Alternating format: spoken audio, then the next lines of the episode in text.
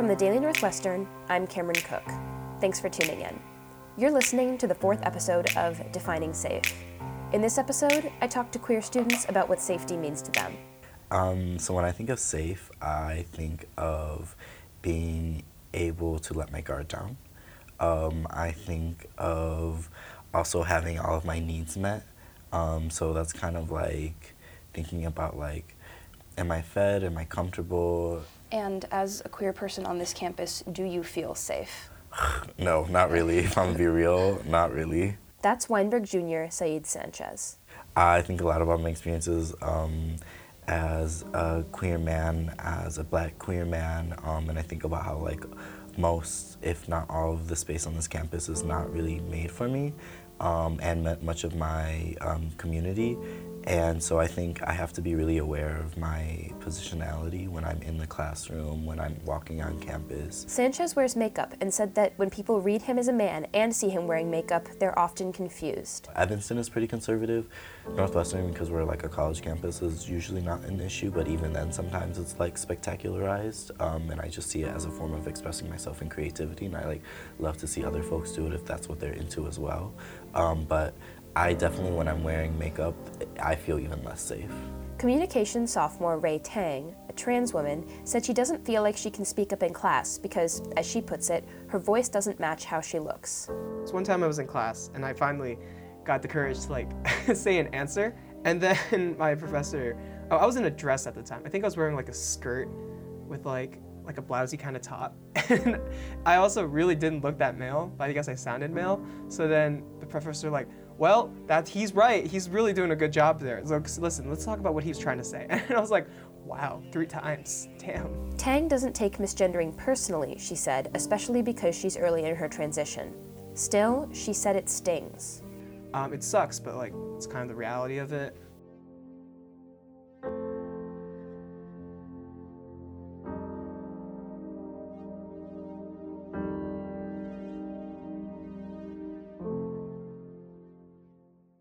Communication junior Shane Eichstad has to make a choice every time they meet new people. Depending on the situation they're in, they said they might choose to out themselves as non binary or they might choose not to. I always have to make a choice. I always have to assess the situation. There's so much math going on in my head every time I step into a room because I have to ask myself how much of me gets to be true in the time that I'm with these people. I really, really understand that every time I introduce myself with they them pronouns, I'm asking people to undo everything that they've ever known about gender. And I understand that that's uncomfortable, and I understand that it's tricky, and that so much of what we know revolves around this binary of male and female and how we get to express ourselves, how we get to dress, how we get to speak is so hammered into us. The best way to react after unintentionally misgendering someone, Eichstad said, is to apologize and move on. Even though it is so many so much of the time, it's just one syllable, it's just one utterance, it's just one grunt. But behind that, for so many people, it's the sentiment of your family doesn't love you. The world doesn't see you. You are not welcome here. It's so much more than just a syllable. But there's no need to live in that moment any longer than is necessary. Move on with the conversation. We're big kids. Queer students face other risks as well, especially in situations with potential for physical danger when standing up for yourself isn't always possible. Sanchez said he was walking home from a football game last year when he heard a group of men use a homophobic slur.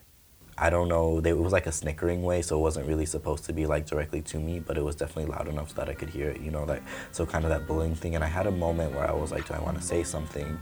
And I kind of like, one was really tired, and two, it was like two men who were taller than me.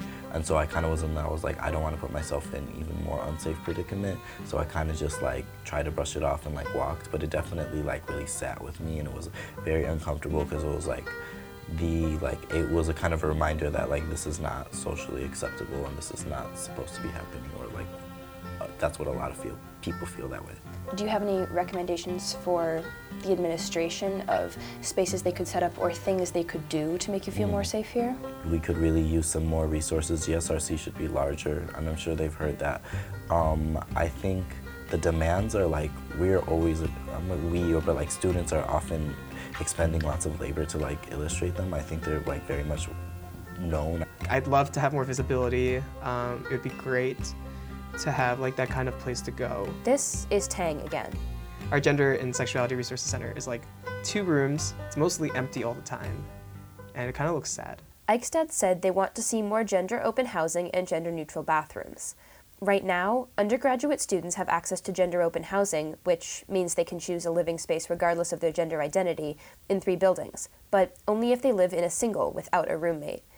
Doubles will be available in three buildings starting next academic year. Eichstadt also wants the university to hire more queer, trans, and non binary faculty and do something, anything, to help the already hired faculty treat trans and non binary students with more respect.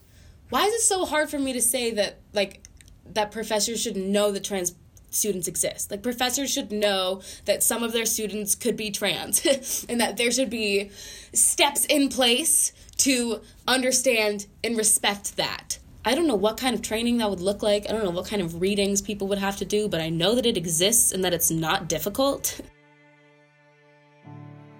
Is there anything that you would want to, I guess, have straight folks know just about how different your experience is from theirs? if we're talking about queerness and we're talking about sexuality and gender um, and the kind of those spectrums, I would really like them to take a more honest engagement and think about like the ways this has been created socially, right? And this has been and it's been maintained and institutionalized. And because of how strong those social constructs are, Eichstadt said, they sometimes let mistakes slide.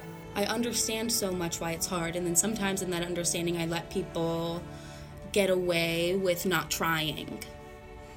Um, and I think that everyone is capable of trying. And at the end of the day, Tang said, what she wants to see is straight and cisgender folks putting in the effort to make queer and trans folks feel safe, even if it means they'll have some awkward encounters.